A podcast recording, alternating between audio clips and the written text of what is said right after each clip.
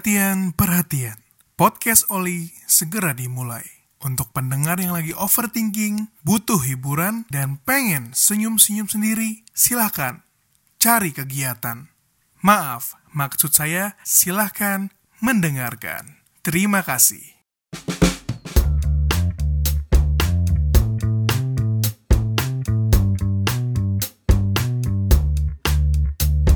Halo semuanya, selamat datang di podcast Oli, obrolan laki-laki yang bergenre setengah komedi. Masih dengan gue Jordan yang sekarang sendirian, dan akhirnya di malam minggu ini podcast Oli ada episode baru lagi. Setelah setahun tidak ada isinya. Ternyata ya, emang susah banget buat konsisten bikin podcast tiap minggu karena ada tuntutan kehidupan, mencari cuan, dan lain-lain. Ya, semoga tahun ini gue bisa upload tiap minggu, terus bisa dengerin cerita-cerita kalian juga kayak dulu. Tapi jujur ya, gue belum tahu upload pastinya kapan aja. Pengennya setiap malam minggu, tapi takutnya karena kesibukan dan lain-lain, jadi nggak sempat bikin podcast. Nah, supaya nggak ketinggalan episode terbaru dari Podcast Oli, boleh banget di follow podcastnya di Spotify atau di subscribe di Apple Podcast. Dan jangan lupa, nyalain notification atau loncengnya, supaya setiap ada episode terbaru, langsung muncul notifikasinya. Oke, gimana kabarnya oleh listeners alias pendengar podcast Oli alias Oli Mania? Gue belum punya panggilan nih buat para pendengar podcast Oli. Kalau ada yang mau ngasih saran, boleh langsung aja DM ke Instagram at podcast.oli atau at ya. Mau tanya-tanya, cerita, kasih jokes, apa pun boleh.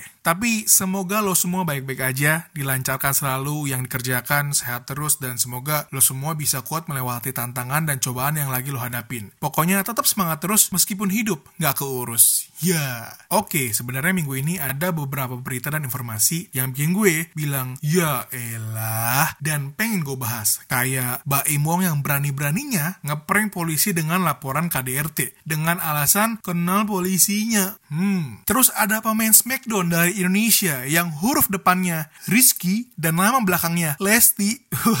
yang akan masuk penjara. Tapi akhirnya dia nggak jadi pemain Smackdown kan? Soalnya udah damai. Ya, sorry guys, sorry guys, bercanda guys. Nah, ada satu lagi sebenarnya berita yang bikin gue bilang, ya elah. Tapi berita itu berkaitan dengan institusi. Jadi gue sadar diri dan gak jadi. Karena takut tiba-tiba, ninu, ninu, ninu, hilang aja gue. Jadi mending bahas yang lain. Tapi menurut gue ya, kasus-kasus kayak gini tuh kayak udah ada template-nya gitu. Coba lo perhatiin deh, awalnya bikin sensasi, ketawa-ketawa, abis itu dapat exposure. Terus kalau dihujat netizen, langsung bikin klarifikasi dengan alasan saya tidak bermaksud untuk melecehkan. Hmm, percaya. Tapi nggak apa-apa, yang penting kan udah minta maaf dan keduanya sepakat untuk damai. Bener kan? Tapi kalau lo di jalan minta damai, emang bisa langsung ya? Bukannya ada yang ditempel di tangan ya? Jabat tangan maksudnya. Salam damai gitu. Ya ampun kalian nih pasti udah mikir yang negatif aja. Maksudnya salam damai guys. ampun ampun bercanda guys bercanda. Ya udah segitu aja untuk cerita minggu ini. Kalau ada yang pengen diceritain atau ada sesuatu yang bikin lo rancu dan bikin lo bilang kata-kata kayak ya elah. Kenapa sih? Apa anda? Nah, langsung aja tag atau mention ke Instagram at podcast.oli. Siapa tahu bisa dibahas ceritanya dan mungkin akan gue berikan opini. Oke, itu aja untuk cerita minggu ini. Gue nungguin banget kalau ada cerita atau keresahan dari kalian. Sekali lagi langsung aja mention ke at podcast.oli atau at Jordan KVOS. Dan bakal gue bacain di episode selanjutnya. Kita lanjut ke topik utama kita yaitu Almost is Never Enak. Siapin cemilannya, jangan ke mana-mana, share ke teman-temannya, dan tetap dengerin Podcast Oli.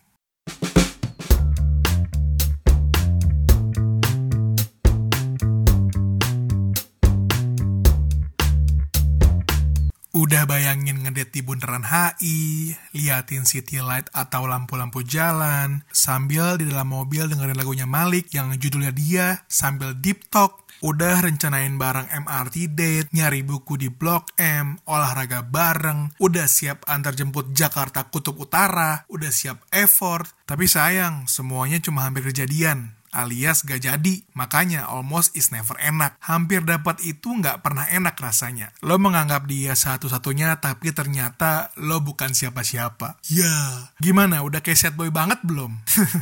Tapi emang gitu sih, almost is never enak itu akan sering terjadi di kehidupan. Udah usaha mati-matian, tapi ternyata milik orang. Ya ampun. Bukan cuma tentang perasaan, Rejeki, pekerjaan juga begitu. Kita cuma bisa usaha sebaik mungkin, tapi hasilnya kita nggak bisa nentuin. Jadi makanya ada istilah bekerja sambil berdoa. Karena ketika kita bekerja saja, lalu hasilnya tidak sesuai, terus sering mengalami kegagalan, kita biasanya akan kecewa. Lalu jadi nyerah untuk setiap kesempatan. Gue pengen nanya deh, buat lo yang dengerin, pernah nggak sih lo udah usaha keras tapi hasilnya nggak sesuai dengan apa yang lo mau? Contohnya kayak lo udah kerja sebaik mungkin, tapi atasan lo nggak ngeliat lo udah segitu kerasnya usaha. Boleh cerita di DM, nanti kita bahas di episode selanjutnya. Oke, kita balik lagi. Almost is never enak itu berkaitan dengan ekspektasi yang tidak sesuai dengan realita. Alias, lo udah berharap terlalu tinggi, tapi nyatanya lo nggak ke mana-mana. Di situ aja. Di situ ada kekecewaan, seolah-olah paling terluka, ngerasa paling capek sampai lo bilang, ah yaudahlah, capek, nggak mau lagi usaha. Nah, sekarang gue mulai bedah ya.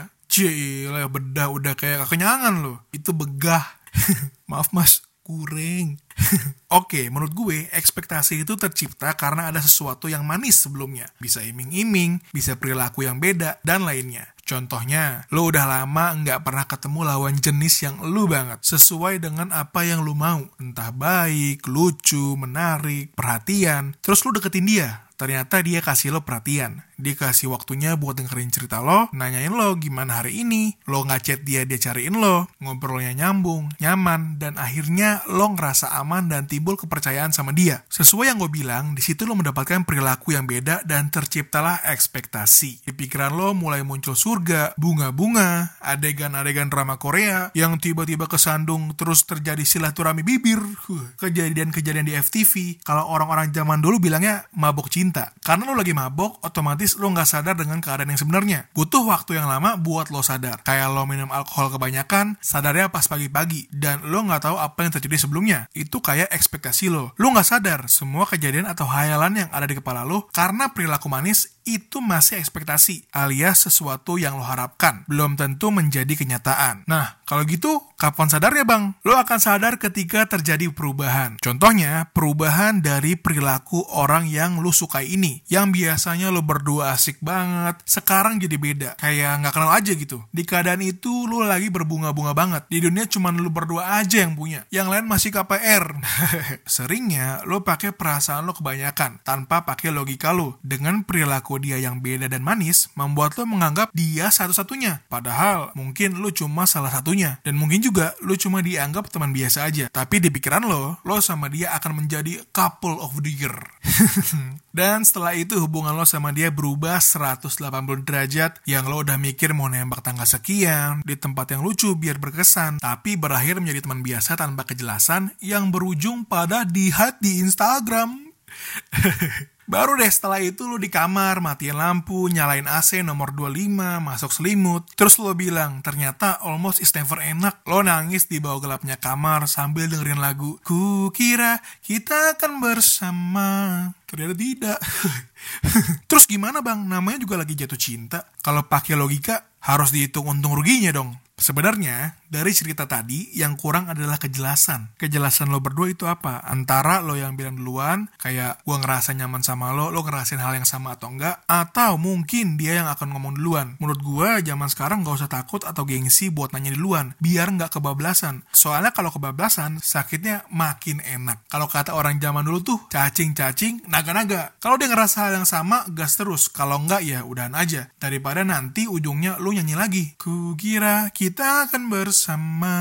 Ya gak sih? Takutnya lo terbuai dengan perilaku dia yang manis, baik, dan beda. Mungkin aja perilaku dia beda karena emang diajarin sama keluarganya untuk baik sama semua orang. Jadi, lo yang kegeeran. Makanya, lo butuh kejelasan biar gak kena perasaan almost is never enak. Mungkin lo anggap dia baik, tapi menurut gue, terkadang yang baik itu belum tentu yang terbaik buat lo. Selain itu, bisa juga karena emang dia udah pengalaman. Dia tahu cara nanganin orang yang lagi kasmaran. Terus, dia coba dekat sama beberapa yang lain dan dia pilih yang terbaik buat dirinya sendiri. Makanya, dalamnya laut bisa diukur, tapi dalamnya hati manusia, siapa yang tahu? Tapi, tapi kan gue udah effort banget bang, gue mau ngasih semuanya buat dia, tapi malah selesai. Nah, kalau masalah effort, kalau lu emang suka, beneran suka banget, lu akan ngelakuinnya kayak kasih ibu. Hanya memberi tak harap kembali. Contohnya, lu suka banget seni peran atau teater, tapi lo dilarang sama orang tua lo karena nggak ada duitnya. Meskipun lo dilarang karena nggak ada duitnya, lo akan tetap latihan teater karena lo suka hamal itu. Dan lo lakuinnya ikhlas aja. Bener gak sih? Jadi menurut gue, percaya aja kalau effort lo akan berarti atau lo akan dapat effort yang sama kayak yang lo lakuin di orang yang tepat. Sotoy buat gue sotoy.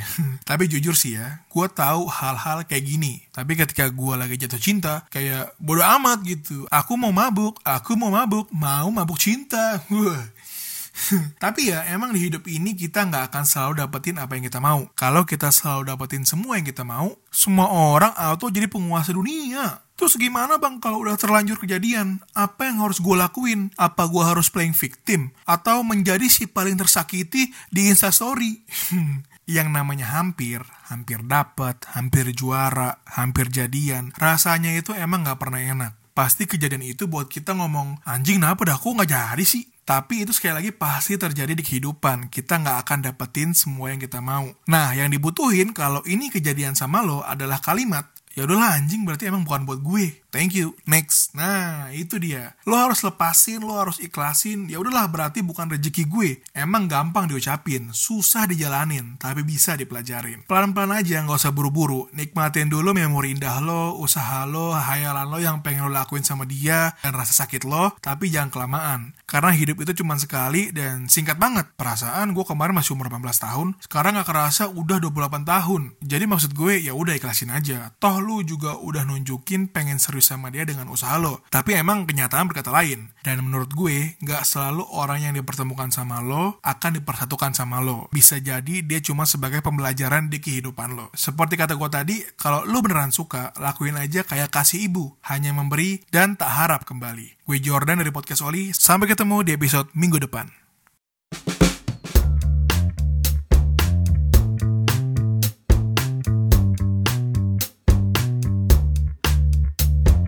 Halo semuanya, terima kasih banyak udah dengerin sampai habis. Ada tambahan dikit, season ini gue mungkin bakal sendirian terus podcastnya. Dan di season yang kedua, tema podcast Wali adalah Full of Love. Gue bakal banyak bahas tentang perasaan dan percintaan, tapi ala podcast Oli. Tidak sedih-sedih, tapi dengan setengah komedi. Jadi stay tune terus di podcast Oli setiap minggunya. Tanyain atau omelin aja kalau podcast Oli nggak upload tiap minggu, biar gue makin rajin uploadnya. Dan kalau ada yang mau ngasih saran, cerita, mau berpendapat, mau ngasih tebakan, mau ngirim salam ke mantannya, boleh banget langsung DM ke Instagram at podcast.oli atau at jordankvos. Dan gue akan bahas di episode selanjutnya kalau kalian mengizinkan. Sekali lagi jangan lupa di-share ke teman-temannya, siapa tahu mereka membutuhkan. Dan boleh banget di-follow, di-komen, dikasih rating podcast Oli di platform podcast atau sosial media kesayanganmu. Gue Jordan pamit, kalau nggak Oli, hmm, lemas.